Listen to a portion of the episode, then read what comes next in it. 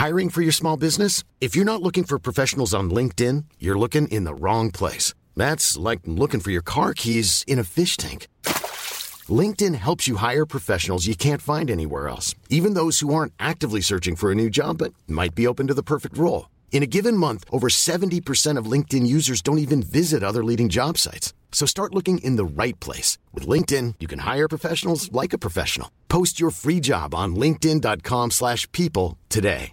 Hey, I'm Ryan Reynolds. At Mint Mobile, we like to do the opposite of what Big Wireless does. They charge you a lot, we charge you a little. So naturally, when they announced they'd be raising their prices due to inflation, we decided to deflate our prices due to not hating you. That's right. We're cutting the price of Mint Unlimited from $30 a month to just $15 a month. Give it a try at mintmobile.com slash switch. $45 upfront for three months plus taxes and fees. Promote for new customers for limited time. Unlimited more than 40 gigabytes per month. Slows. Full terms at mintmobile.com. Hi everyone, thanks for downloading the Third Coast podcast. I'm Dennis Funk and I'm here with da Gwen Macsai, host of Resound. hello, hello. And I know it's that time of year where a lot of people are asking for money for, you know, what they do, their project. Um, and, you know, we hope that Third Coast is something that's important to you. Absolutely. Uh, we know that you're getting asked for a lot of things, but Third Coast is a small but mighty organization that is only three full time people who put out so much work the conference, the radio show, the competition, short docs, uh, always changing and growing to bring you the best and what we really, really value is the quality of work heard around the world. We curate it for you, and we think that that's worth a lot. We hope that you do too. Yeah, I think there's so much out there now that I feel like we're more important than ever. Having somewhere to go to say, okay, what should I be listening to? What are the shows I need to be following? What are the just the good stories from those shows? Absolutely. It's impossible to listen to everything. That's why we have all of us doing the best job we can, putting our ears to everything. It's such a big job. Yeah, exactly. Well, thank you very much for listening and for downloading this podcast. If you donate, thank you very much. If you want to make a contribution, you can go to thirdcoastfestival.org where you'll find a link that says donate. And I should also mention that everyone who donates this year will get a link to the video of Manual Cinema's performance of this year's short docs, which is, is, so cool. It is. It's so amazing. Like even if you give just a little bit just to be able to see that, I absolutely. Think I think it's so worth it. Worth it in and of itself. Yeah. All right. Cheers. Thank you so much. Bye. Bye. Well, we said that at the same time. Jinx.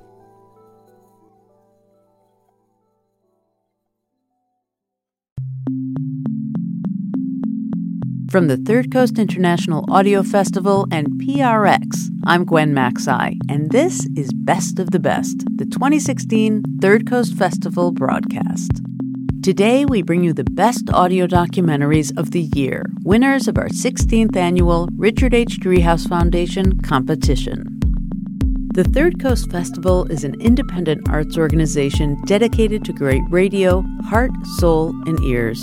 We gather the best stories from around the world all year long and share them in a variety of ways via radio and podcast, at live listening events, and honestly, every other way we can think of. We also host a worldwide competition to honor the very best audio documentaries of the year. This year, we received more than 550 entries from all over the world. Then we asked our most distinguished colleagues to gather for the impossible job of judging this great work. Much hand wringing ensued. 10 won top honors. On this special broadcast, we bring you the winning stories and behind the scenes interviews with the makers of this remarkable work.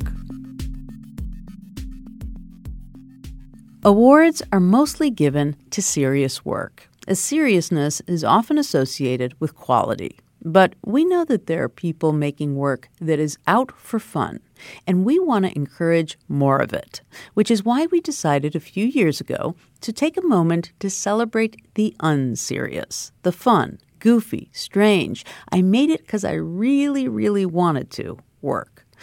We call it the Skylarking Award, and this year we were treated to comedian W. Kamau Bell talking to his mother about what else? Her sex life. Here's producer Hilary Frank.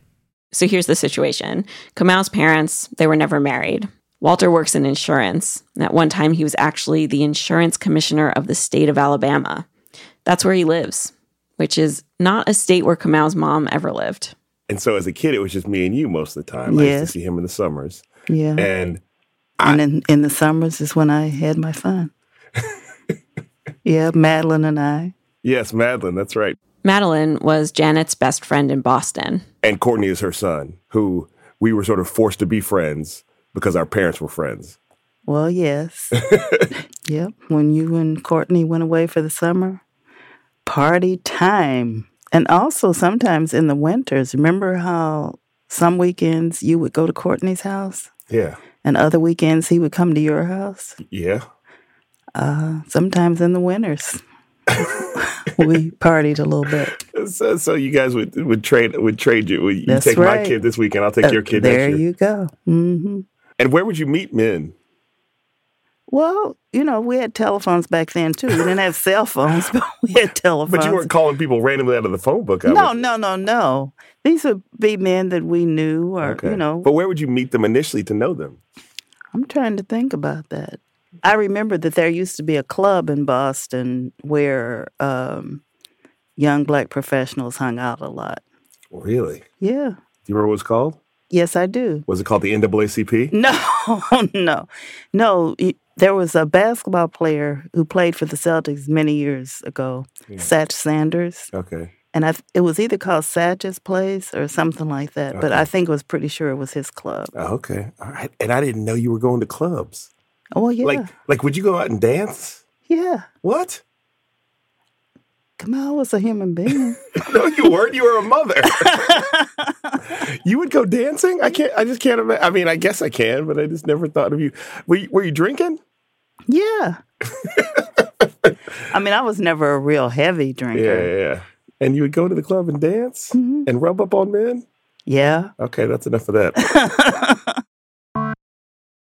W. Kamau Bell Asks His Mom About Sex was produced by Hilary Frank with Abigail Keel and edited by Peter Clowney for The Longest Shortest Time, a podcast about parenting. It's the winner of our 2016 Skylarking Award. Our judges said we chose this piece because we loved listening in on a conversation we'd never heard before. Surprising, funny, and sometimes cringeworthy.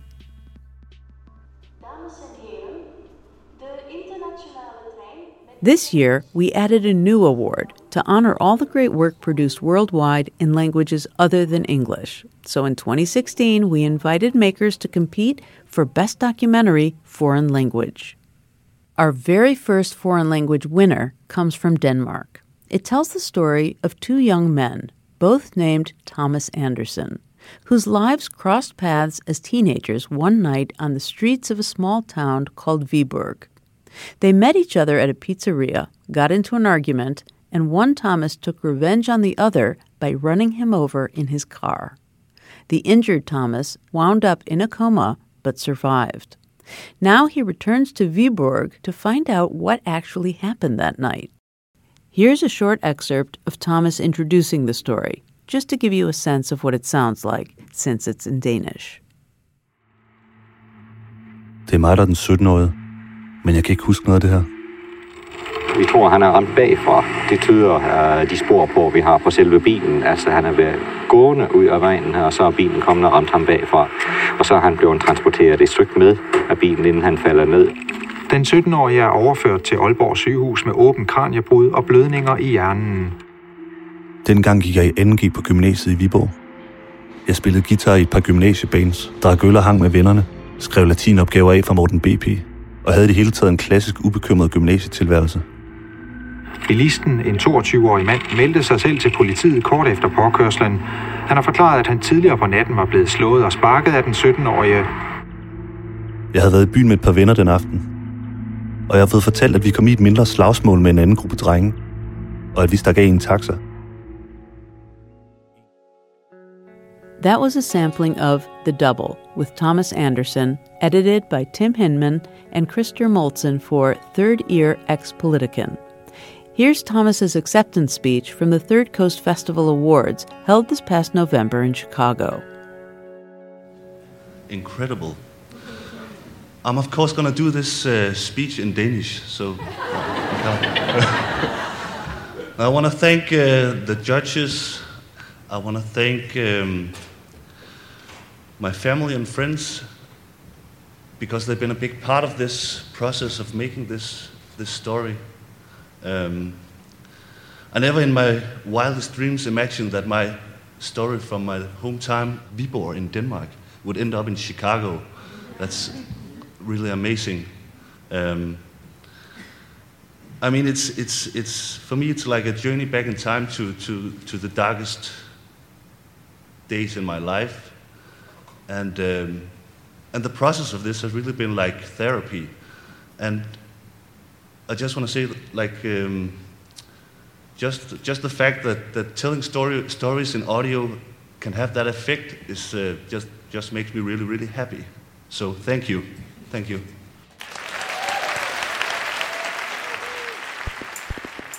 That was Thomas Arendt Anderson, co producer of The Double, which won the very first Third Coast Best Documentary Foreign Language Award. For this new award, we teamed up with the website Radio Atlas, who made a subtitled video version of this documentary so you can follow along as you listen. It's a beautiful way to enjoy the entire story, and you can find a link to it at thirdcoastfestival.org. In the world of news production, it's all about speed and accuracy. There often isn't time for setting the scene and filling it with sound, but it doesn't have to be that way. The Third Coast Best News Feature Award was created to honor the news stories that go beyond the who, what, where, when, and how. This year's winner does just that. A carjacking in Milwaukee resulted in a car chase, a car crash, a foot chase, and a gunfight between a white police officer and a black defendant, in which both men were shot. DeAndre Wise was found guilty of carjacking and attempted homicide. What follows is a fly on the wall peek into his sentencing hearing, where both men are seen in a different light. Here's reporter Emily Foreman. There aren't any seats left in the courtroom gallery half of the Glendale Police Department fills the pew style benches. They're there to support Officer Eric Guzzi. He's in the gallery too, gripping a sheet of notes. The gallery is for spectators, and the court scene takes place on the other side of a clear, bulletproof partition. The proceedings pipe through an intercom in the ceiling. Um, here's my thought about that. Judge Frederick C. Rosa invites about a dozen Glendale cops to sit in the jury box beyond the partition. Yeah, come on back. To make room for DeAndre Wise's family and friends in the gallery. Well, we just might as well get them in there. DeAndre supporters sit on one side, and Officer Guzzi supporters consolidate on the other. Kind of like what you'd see at a wedding two sides separated by an aisle. 29 year old DeAndre Wise enters through a side door, separate from the gallery. He's wearing an orange jumpsuit. His hands are cuffed to a chain around his waist. An officer grips his arm above the elbow and leads him to the table where his defense attorney, Bridget Krause, waits. A news photographer in the gallery leans as far forward as the plexiglass permits to capture DeAndre's entry. And the sentencing starts. Uh, are both sides ready to proceed to sentencing today? The state is prepared. We're prepared. Before August 1st, 2015, Officer Eric Guzzi and DeAndre Wise appeared to have little in common, except that they're both dads. But now they share 10 life changing minutes. The dash cam in Officer Guzzi's squad car captured all of it. Officer Guzzi narrates the video now playing in the courtroom. He's loading a semi automatic AK 47 type rifle. I saw it right away. You can see DeAndre Wise's back, he runs onto the crowded playground, around a building, and out of view. As you see me go around the building, you'll see puffs of smoke as the, his rounds start hitting that building. Almost hit that girl. The girl jumps back to dodge a bullet, and Judge Rosa winces. You can stop it. Then Officer Guzzi sits down next to the district attorney to read his statement. The car chase, the gun battle, the foot chase, the feeling of being lost and alone and not knowing where I was with blood dripping into my eyes. The blood was from a graze wound. I've replayed the events of that day in my head almost every day since. He tells the court that talking to a counselor has been helpful, and his wife watches from the gallery. The woman next to her holds her throughout the sentencing. I'm thankful that my children are too young to understand what that they nearly lost their dad. I ask you, Judge, please take into consideration everything I've told you. I know that DA Stingle has recommended 40 years. I ask that you consider the max. DeAndre Wise is 29, so in 40 years, he'd be 69. Officer Guzzi has a one year old son and wants to make sure that his son is an adult before DeAndre Wise gets out. Which also means DeAndre Wise's son would be grown then, too. Just state your name and spell it. DeAndre's younger sister also makes a statement. Mary Alice Wise, M A R Y hyphen capital A. Because Mary Alice Wise doesn't want her nephew to grow up without his dad, like she did. First of all, I would just like to say that um, I'm not trying to downplay anything that has happened to you, Officer Guzzi, on behalf of our family. We would like to say sorry for anything that you're going through, and I hope you find a peace and healing uh, going through this. But also that my brother is also a father who is very active in my nephew's life. He's not someone. Mary Alice Wise says DeAndre helped raise her and her other brother. My brother was obviously going through something that day, and I don't believe his intention was to hurt you. I believe he wanted you to hurt him. On that same day, August 1st, he was at my cousin's house and he was talking about committing suicide. DeAndre Wise's attorney, Bridget Krause, also says DeAndre told her that he had intended to commit suicide that day in a Porsche. But that's not what happened. Mr. Wise tells me all along he didn't want to hurt the officer, but he did shoot in the direction of the officer multiple times.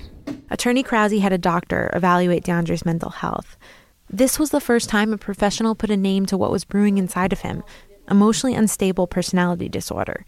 The doctor recommended long term psychotherapy. Luckily, the injuries of the officer, I believe, were abrasions and a laceration to his left No, he almost cheek. That's Judge Rosa again. he almost shot a child also. I, I understand that there was a child that had been there, Judge. I don't think his intent was to shoot a child. I Uh, understand that this well, was the- the- extremely. The point I'm making is, in looking at the video, uh, he's shooting at the officer. Uh, the child is in the park playing and running, and the bullet literally ricocheted in front of her, and she stopped and turned and ran the other way. Uh, Absolutely. I mean, the officer wasn't uh, the only person being shot at. For the sake of the court reporters, the judge calls for a break. Okay, 10 minute recess. Recess ends. And although DeAndre already pled guilty, he chooses to address the court. All right, go ahead, sir. I want to apologize to those I have hurt, from the salesman down to the police officer. I never intended to put decent people in harm's way. I reacted off total emotion, in which in the end it felt as if no one could help me. It seemed, it's, it just seemed like no, I worked so hard to get nowhere. Really wish, really never thought I would fail the test of life mainly. Please, Judge, don't take my life from me. I really wasn't an attentive parent and got sidetracked by all the bad that was happening to me and around me. Okay. Thank you for your statement.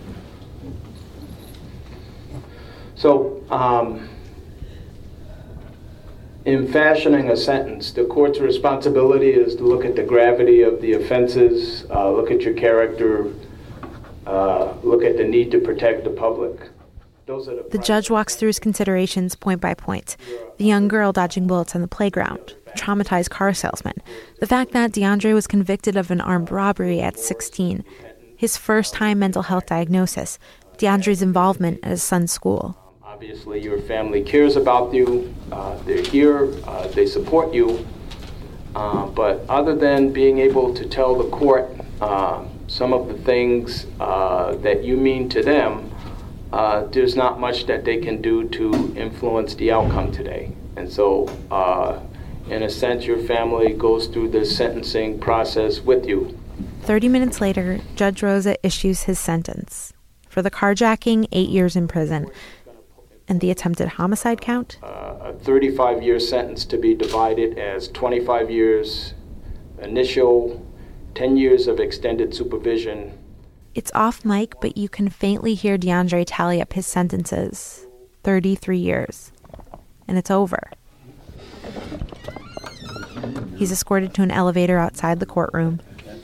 Through the frosted window in the hall, you can see blurry orange DeAndre's jumpsuit.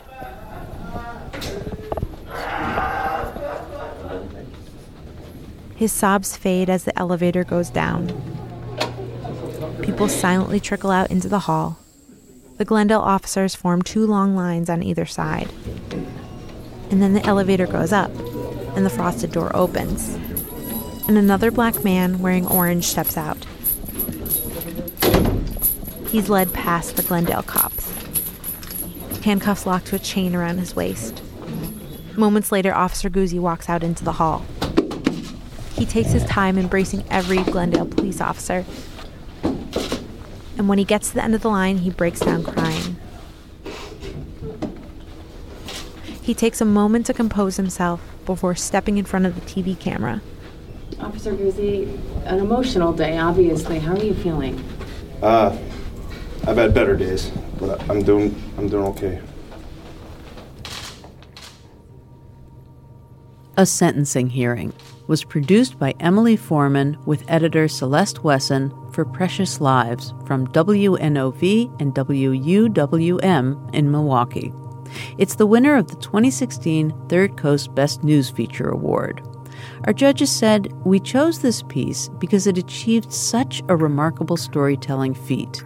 It takes a seemingly one dimensional scene and brings it to life with excellent writing, vivid imagery, and judicious use of sound. Teenagers often complain that their voices are not heard. But WNYC's Radio Rookies tries to change that. They provide teens with the tools and training to create radio stories about themselves, their communities, and their world. This year, our Bronze Award goes to one of their stories. It's an unusually frank glimpse into the thinking of a young woman caught up in a complicated relationship that she knows is unhealthy, but she can't leave. It's called Why Do I Stay? You recording? Yeah, she's recording. I'm recording. Th- This is live recording coming from West Brooklyn's Community AC office. I started reporting the story in the fall of 2013. This is Radio Rookie Lorraine reporting live. I hadn't really been going to school for over two and a half years. So I transferred to an alternative high school for kids who dropped out but are trying to come back and graduate. We all have assigned counselors. We call them ACs. Okay, so I'm here with my own AC, Elizabeth. They check in with us every day. So, um, how have I been as a student? Lorraine, when I first started, Lorraine was only a name on my roster because she would never come to school. And now she's here every day. She's doing what she needs to do, and she's a potential June graduate. Definite June graduate. Clear that up. you know, gotta clear that one up. Since I never came to school when I first transferred here, Elizabeth only knew me by my school ID picture. So, my first impression of you, I saw your picture. I saw a little girl in size with a black eye. So, I thought to myself, what's going on? I said, Did you get into a fight? And you said, No. But you were like, Huh, it's a long story. You'll get to know me. I had a black eye for the whole first week. I thought people were thinking that I got beat up by a girl or something. That I'm soft. Do the dance. Nicole's my best friend, but I call her my stepsister because my mom and her dad used to date. We all live together, kind of like a family. I'm the only one who calls her Nicole. Everyone else calls her by her nickname. My name's Nikki Boombox, but no, no, I'm sorry. She was with me when I first met. Mm, I don't want to use his actual name. What should his name be in my story? Doodoo face. I'm gonna call him Tony, the guy who became my first serious boyfriend. I met him the summer after eighth grade. By the time we started dating, I was 14, and he was 21. Six years, six months, and six days older than me. 666. It's creepy, right? Nicole remembers when we met him.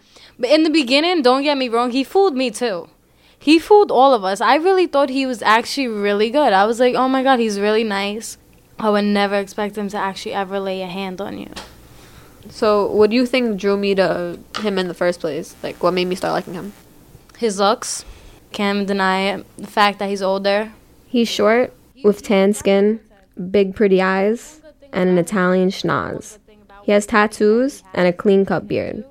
When you think of that arrogant guy that all the girls want, that's Tony. He walks with confidence, dresses flashy, and wears big chains. But he also made you feel like you were special, like you were wanted. He was actually putting some effort into it. He would text you back, he would pick you up from the school. He didn't even try to kiss you the first time you hung out. The poems, the song, the rap he made on Facebook. He made a video of it. Yeah. The lyrics went something like, Don't worry, baby, it doesn't matter about the age. Back then, Nicole took a video of me watching it. Oh my! I really couldn't stop smiling. Or as Nicole would say, cheesing OD. Politics. No, you're cheesing OD. I've never seen you cheese like that. When we first got together, he liked that I was smart and young and pretty. He wanted to shape me into his perfect wifey before I got to the age where he says girls become whores. I was getting 90s when I started the ninth grade. I would show him my report card, but he didn't pay it any mind. He just saw high school as a place for guys to bag girls. He didn't tell me to skip school. He just punished me when I went. He'd ignore me after I came back, or show up at school and flirt with girls in front of me. So I just hung out with him in his room all day instead of going to class. I didn't want to think I was cheating. I wasn't even talking to Nicole. Everything you thought was just about him. Like you just completely stopped caring about everything, and he really had that control over you. How did I look back Look? then? You look like a ghost. completely dead, skinny as hell. It's like you still look good, don't get me wrong, but you still had that dead look in your face like you weren't happy at all. He was verbally abusive way before he became physically abusive. He talked to me so nasty that I could feel it. The bruises clear up, but the words stick with you, and they change how you act. He would tell me, You're boring. You're awkward. You're the weirdest of the weird. You'll never fit in anywhere. And I believed him. I didn't feel like I belonged anywhere. I didn't talk to anyone anymore, including my mom. I lied to her about how old he was and started coming home late, or not at all. I was livid, man. I, I wanted you home. This is my mom. She used to be a drug addict, but she's been clean for 10 years now. She's pretty ditzy and forgetful, but she's definitely there for me. What were you doing then? Worrying, cursing, yelling At me. at you, at him, Try punishing me, t- taking my things away. punishment, taking your things away. It didn't matter. Nothing she did worked, because I wouldn't let it. She knew I was the only one that could stop myself from seeing him. The first time he hit me was because I was looking through his Facebook. I caught him messaging his ex, so he slapped me across the face. He was yelling at me, telling me to get out. It escalated from there. Then, one night, two years into our relationship, we went to his friend's birthday, and he got really drunk. I went to sleep at his place and woke up to him pouring water on my face and dragging me out of bed by my hair. He was yelling and calling me names like a dirty whore and a slut and a piece of trash. He slapped me and grabbed things from around the room, like lighters and medicine bottles, and threw them at me. He was screaming that he hopes my mom dies. I had choke marks on my neck, but he wasn't really choking me to cut off oxygen. It was more like choking me to grab me and throw me around. After he did that, I went over to Nicole's. My mom showed up there and started freaking out and crying when she saw me. So I walked down the block to my friend Steven's house. You came and then I seen you. And once I seen you, I just felt bad. Then you started crying and you told me you didn't see it yet. So brought you in my bathroom and I made you look and you didn't want to look at it. So I told you we weren't leaving until you looked at it. When I looked in the mirror, I saw a face covered in tears, red and swollen, with blue marks on my cheeks, under my eyes, on my neck, and on my arms. I just couldn't believe I was looking at my own reflection. When he hit you, I wanted to have him arrested, but you wouldn't let me. My mom promised me she wouldn't call the police, but it was a trick because she knew my brother would. They came, they tried to talk to you, but you wouldn't give him up. I saw the cop car outside, so I hid in the bathroom. The cop stood outside the door and kept asking me if I got hit. He was like, just say yeah, that's all you have to say. I said no, so they didn't press charges. Would you guys, you guys filed a report or something? What'd you guys do? No, they wouldn't let us file a report. We tried to, um, any which way, get him for something, and we couldn't because you were over 16. There's no proof that he was having sex with you before that age, so I couldn't have him arrested. Mm-hmm. They told me I needed to go to the DA, so I called the DA, and they didn't like want to be bothered with it because it was consensual, which isn't the law. The law is that he's an adult and he shouldn't have been having sex with you. That's the law, and he should have went to jail. After that happened, he and I didn't talk for a week. Then he showed up at my school. He had this really sad face on. He brought me a burger. He doesn't know how to say sorry, so I guess the whole act was kind of like an apology. We walked around the neighborhood for a couple of hours. He played one of those toy vending machine games with the arm, and he got me a baby blanket with a dog head and tail. It wasn't much, but the look on his face was just so sad that I don't know. It convinced me to go back.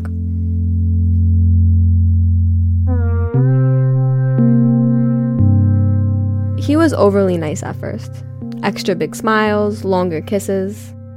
But then he started talking about how you gotta put your girl in her place.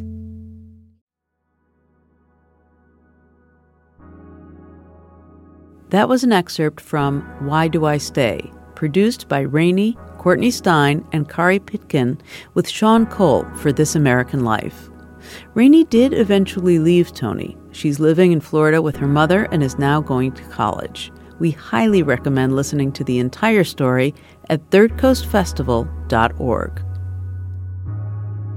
You're listening to Best of the Best, the 2016 Third Coast broadcast. I'm Gwen Macsai. The Third Coast International Audio Festival is an independent arts organization in Chicago. Our work is made possible with lead funding from the Richard H. Driehaus Foundation and the John D. and Catherine T. MacArthur Foundation. Today, we're listening to winners of our annual documentary competition. But you can hear great radio from around the world anytime at thirdcoastfestival.org and on our podcast, Resound. Coming up after the break, the 2016 Third Coast Gold Award.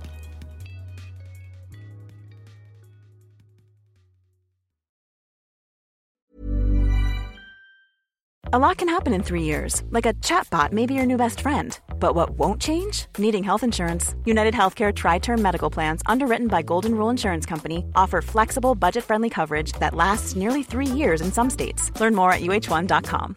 Hey, I'm Ryan Reynolds. At Mint Mobile, we like to do the opposite of what Big Wireless does. They charge you a lot, we charge you a little. So naturally, when they announced they'd be raising their prices due to inflation, we decided to deflate our prices due to not hating you. That's right. We're cutting the price of Mint Unlimited from $30 a month to just $15 a month. Give it a try at mintmobile.com slash switch. $45 upfront for three months plus taxes and fees. Promo for new customers for limited time. Unlimited more than 40 gigabytes per month. Slows. Full terms at mintmobile.com.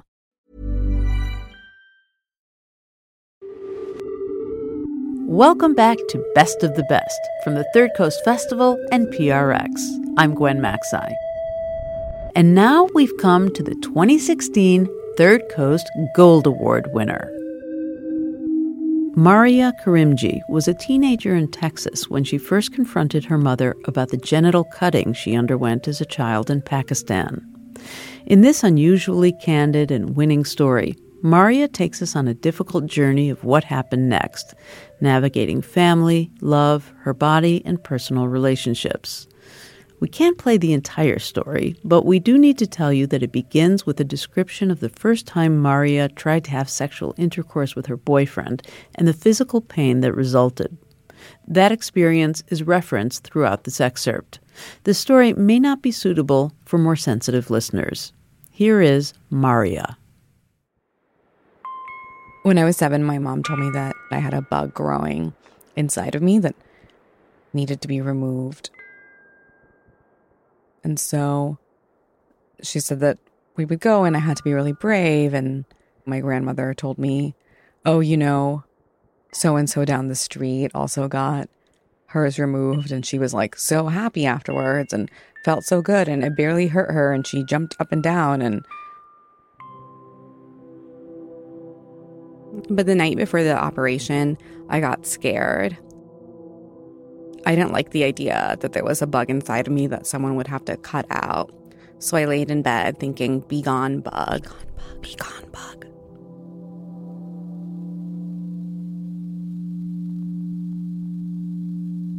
And then I went to this lady's house, and there were like several women that I didn't know there. All of the furniture had kind of been moved to the side of the room, and she had like laid a rust colored tarp. It was just covered in blood. She removed my pants and underwear and then cut me. I was a morbid child, so I like remember asking to see the bug because I was like, how is there a bug inside of me?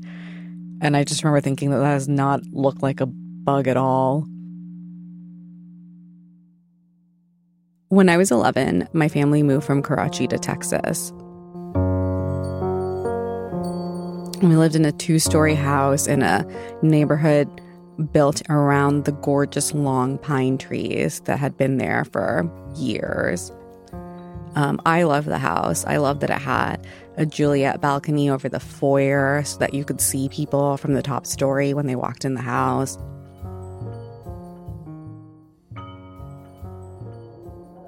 I was 15 and I was in mosque outside of Houston, and I heard women talking about whether or whether or not their daughters had been cut.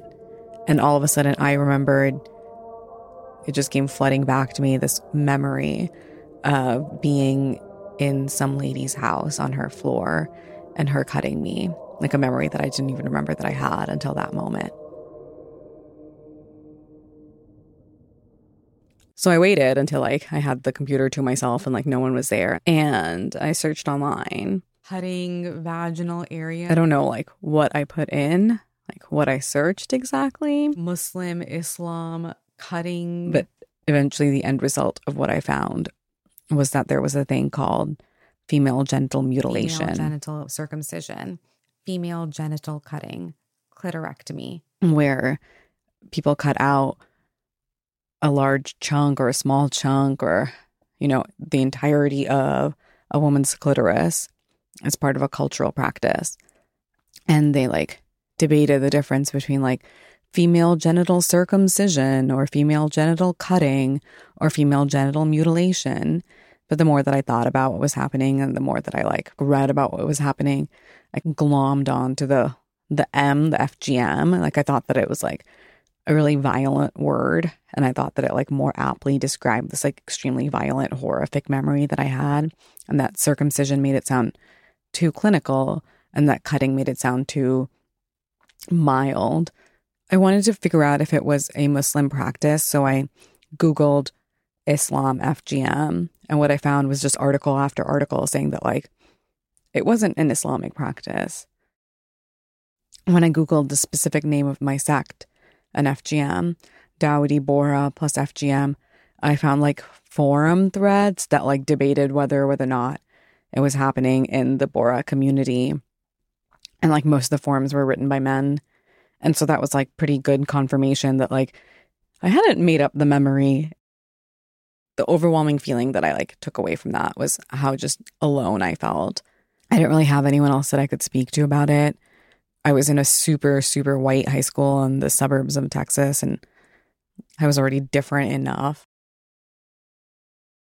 So after this internet exploration, I was like sitting on the floor of my room. I had these floor to ceiling bookshelves in my bedroom. And I looked up and I saw like the copy of Our Bodies Ourselves that my aunt had bought me.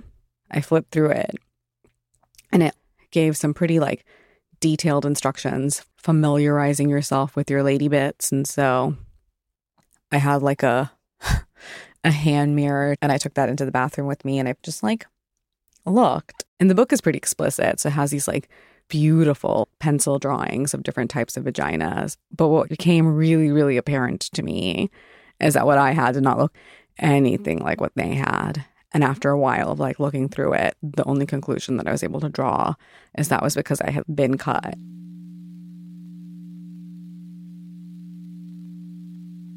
I feel like it could have been days or it could have been months or it could have been weeks.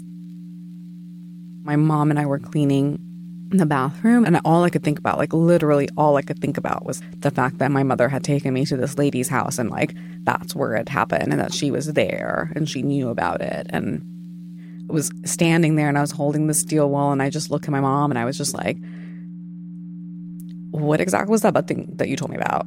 just exactly like that. Like just one long drawn out not understandable word. She just she knew exactly what i'd asked her and she just like was so surprised and so thrown off. She said like all seven year old Bohra girls go through this and i said yeah but like we didn't have a choice or something like that and she was like well i didn't have a choice when it happened to me and I just remember being like, You didn't have the choice, so you took that choice away from me. Like, I just slammed the door shut in her face. And then she didn't like come after me. Like, she didn't open the door. She didn't yell at me for slamming the door shut. Like, none of that. Until that moment, I had no idea that that I could even get that angry, that that that much anger could exist.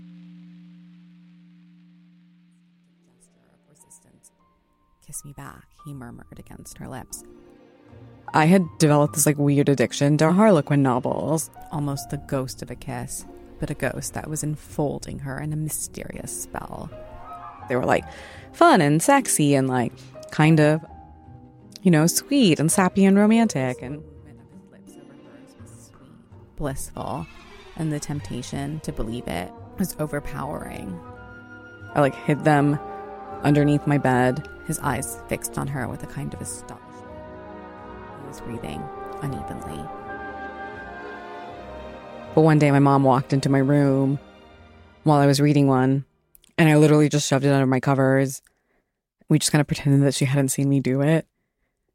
But my mom has this amazing habit of kind of like bringing up super intense conversations you don't want to have with her while she's driving you somewhere so you can't like escape.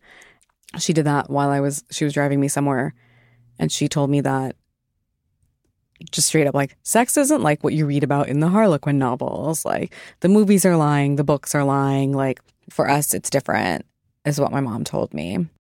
I wondered did she mean women when she said us or did she mean the two of us specifically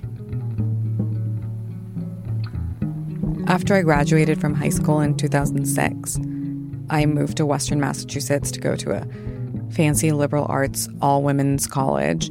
It was very, very different from where I lived in Texas. I mean, these girls had hairy armpits, didn't put on makeup every morning, went to class in their pajamas, talked about feminism and women's liberation and just so many different things that I'd never even heard about before.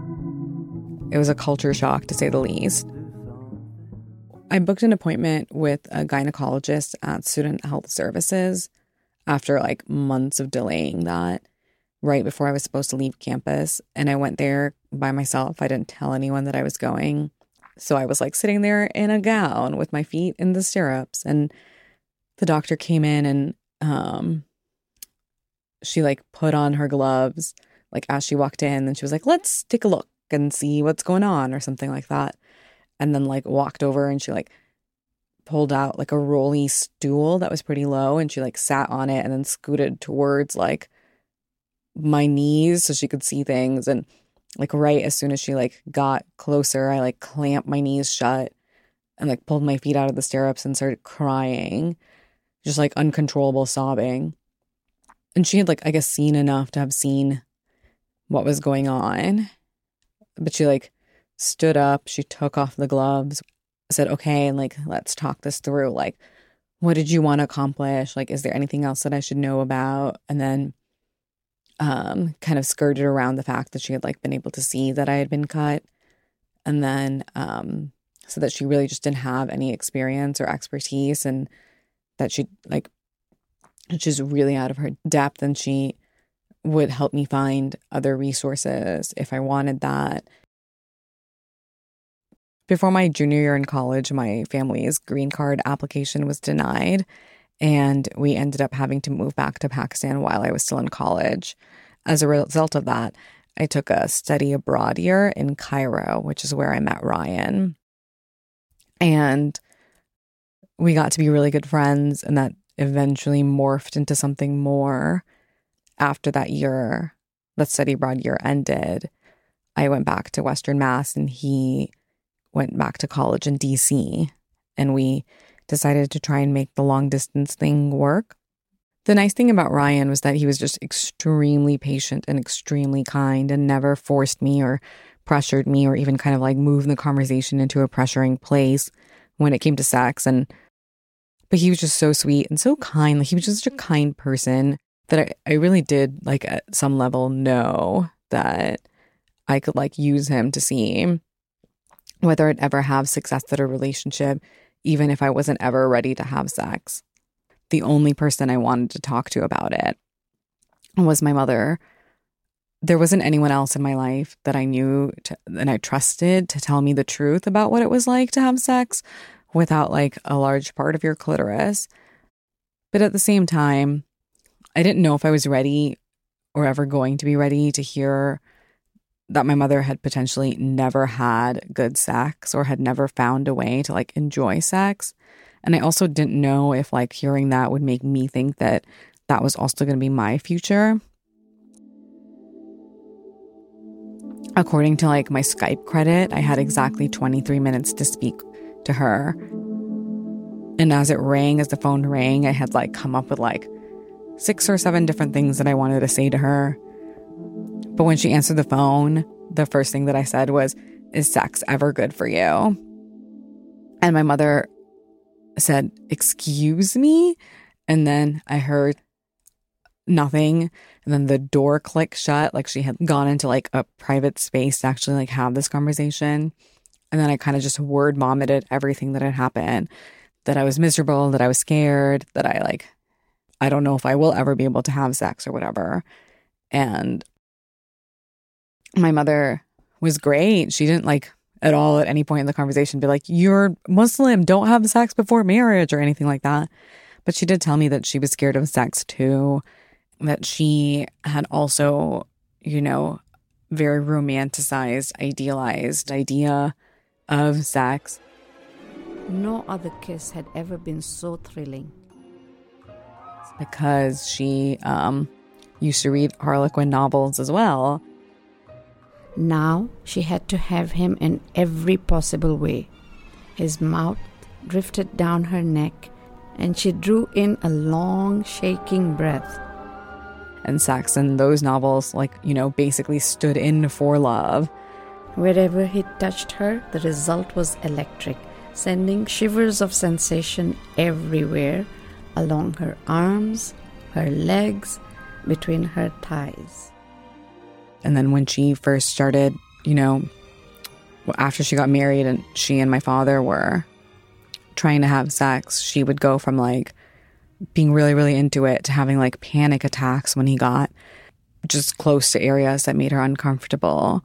And it took her a while to kind of be able to navigate that or to get to a point where she was comfortable enough with him for the two of them to actually have sex or for her to feel comfortable during sex. And for her, it was like a conversation over like extended period of time that got her there.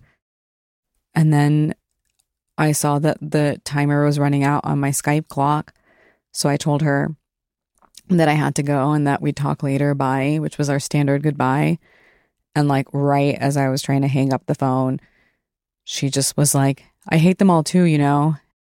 And I said, What? And she's like, All those women who do enjoy sex or say they enjoy sex or like think they can enjoy sex, I hate them all too. And I just got off the phone and I was like, Wow. And at that moment, I was like, This is definitely going to be the closest thing to an apology I ever get from my mother for the fact that like she had me cut when I was a kid. So I booked an appointment with a specialist that I had heard about for years. Um, someone who like had like kind of created this clinic where she saw a lot of women that had been cut who were victims of FGM or survivors of FGM, whichever one you want. And I called her office. I didn't have health insurance that year, so I figured out what the like cost would be oh, like some a doctor who's like actually qualified to treat me, you know. She didn't say something offensive. She didn't like try and comfort me when I didn't want comforting or whatever. She was just like very like professional about it, asked me questions, um, and then told me that like it really just like wasn't that terrible, that it could have been so much worse. And that like women in my community, specifically in my sect, like just like a lot of them just had varying like trauma or cutting, like both physical and psychological trauma.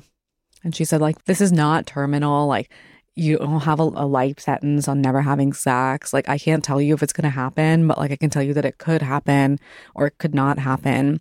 But you're just going to have to like work on it for like a large chunk of your life. And that like opens up a whole host of other questions. At what point do I like bring up FGM? There's a lot of fear about like whether or whether or not I even know how to date. Soon after that doctor's visit, I moved back to Pakistan to work as a freelance journalist. I still live in Karachi. It's a weird place for me to have moved back to because while I'm definitely still Pakistani ethnically, I feel very, very westernized. And the adjustment has been hard, even though I've been living there for four years.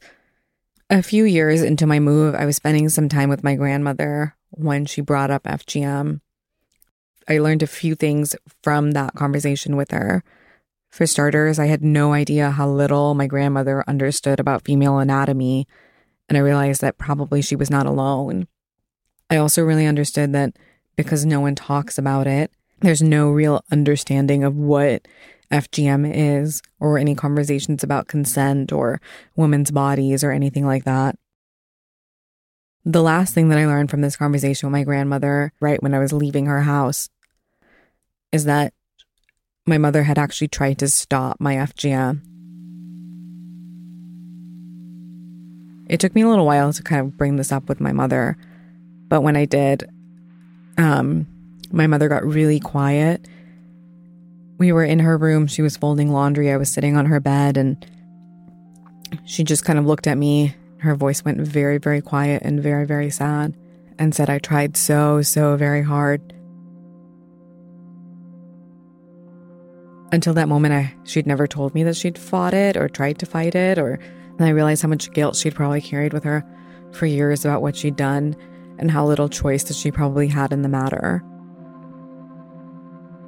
My mother didn't have Google. My mother didn't have sex ed. She didn't have a copy of Our Bodies Ourselves. When I think about it and I think about that story about the bug that she told me, and a lot of my anger comes through the brainwashing of that story that might actually be something that women with less education do believe. I feel a lot of anger towards the fact that like we don't get to talk about it and that once you do start talking about it, we're told over and over again that it's important for us to like keep quiet because we don't need our dirty laundry aired. I was told very explicitly before and after, like immediately after, that I was like just straight up not allowed to talk about it ever. I try and have these conversations all the time. In my in my area of Karachi, I've become kind of like a little bit of a lightning rod where people already know who I am and how I feel.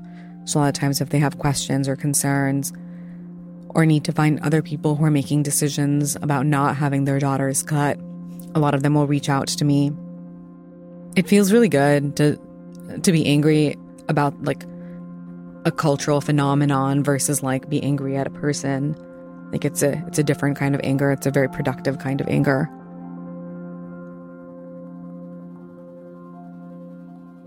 In my head, I'm like, you won't be able to have good, successful relationships if you believe that like you can enjoy sex. I went to a female friend in medical school who is going to be an OB-GYN. I took like a, you know, a vagina selfie and then sent it to her. And she like sent it back with like annotations and like arrows and so on and so forth, color coded like circles. And she was like, here's like scar tissue, here's an area you shouldn't touch. And that like it might take a little more exploration. But if I knew the parts that were like totally off limits or too sensitive, then I could work around them. But the fact that like I have found a place in my body that like feels really good is already progress.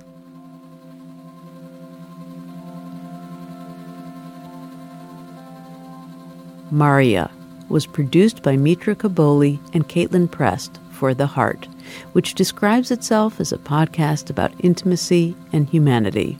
It was based on an essay written by Maria Karimjee for The Big Round Table. As Mitra explained in our interview, they've never done a story about female genital mutilation and never wanted to until they learned about Maria. FGM is like a thing that's been on the radar for many, many years. And I never wanted to do a story about it. But when I read Maria's essay, I was like, this is the only story I would ever tell about this. Why? Why? You know, it was the first time that I heard an account about FGM from like the person who is experiencing it, talking about how it actually affects their life and their body and love and intimacy. And it was not a shadowy face in a corner in like a country far, far away where bad people do bad things. Yeah, totally. Um, part of our MO is sort of trying to tackle, you know, challenging world issues through the lens of sexuality and love and, and sort of using that really intimate personal space to get into really big questions about womanhood and about larger issues. It just seems like such a perfect fit for the kind of storytelling that we've been doing. Like it almost felt as though all the work that we've done to create this platform was sort of like waiting for a story like this. Podcasts, of course, can air things that the radio waves can't. And given that, was there anything in this story that you felt you had to leave out?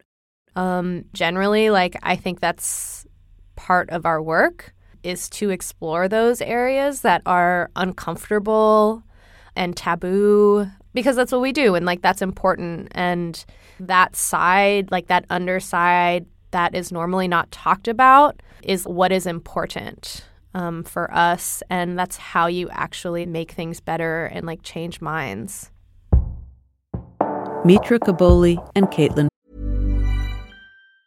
Planning for your next trip Elevate your travel style with Quince. Quince has all the jet setting essentials you'll want for your next getaway, like European linen, premium luggage options, buttery soft Italian leather bags, and so much more. And it's all priced at 50 to 80% less than similar brands. Plus, Quince only works with factories that use safe and ethical manufacturing practices. Pack your bags with high-quality essentials you'll be wearing for vacations to come with Quince. Go to quince.com slash trip for free shipping and 365-day returns. Even when we're on a budget, we still deserve nice things. Quince is a place to scoop up stunning high-end goods for 50 to 80% less than similar brands. They have buttery soft cashmere sweaters starting at $50, luxurious Italian leather bags, and so much more. Plus, Quince only works with factories that use safe, ethical, and responsible manufacturing. Get the high-end goods you'll love without the high price tag with Quince. Go to quince.com/style for free shipping and 365-day returns. Of the podcast The Heart, winner of the 2016 Third Coast Gold Award. Third Coast is so grateful for podcasts like The Heart that can place such important work in all its brutal honesty. You can listen to this entire story on our website, thirdcoastfestival.org.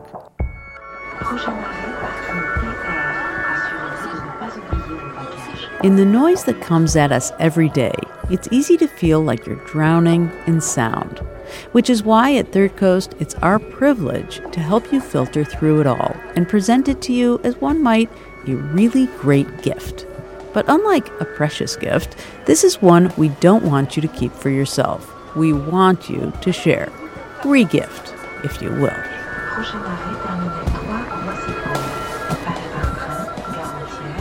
That brings us to the end of this hour of Best of the Best, the 2016 Third Coast Festival broadcast. The program was produced by Dennis Funk with assistance from Isabel Vasquez and distributed by PRX, the Public Radio Exchange. The executive director of the Third Coast Festival is Johanna Zorn. The artistic director is Sarah Geis. The Third Coast International Audio Festival is made possible with lead funding from the Richard H. Driehaus Foundation and the John D. and Catherine T. MacArthur Foundation. Additional support is provided by the Agudino Foundation, the Menaki Foundation, the National Endowment for the Arts, and Bloomberg Philanthropies. The Third Coast International Audio Festival is supported in part by a grant from the Illinois Arts Council Agency. Special thanks to our many individual contributors from around the world. The Third Coast Festival, now an independent arts organization, was originally founded at WBEZ Chicago.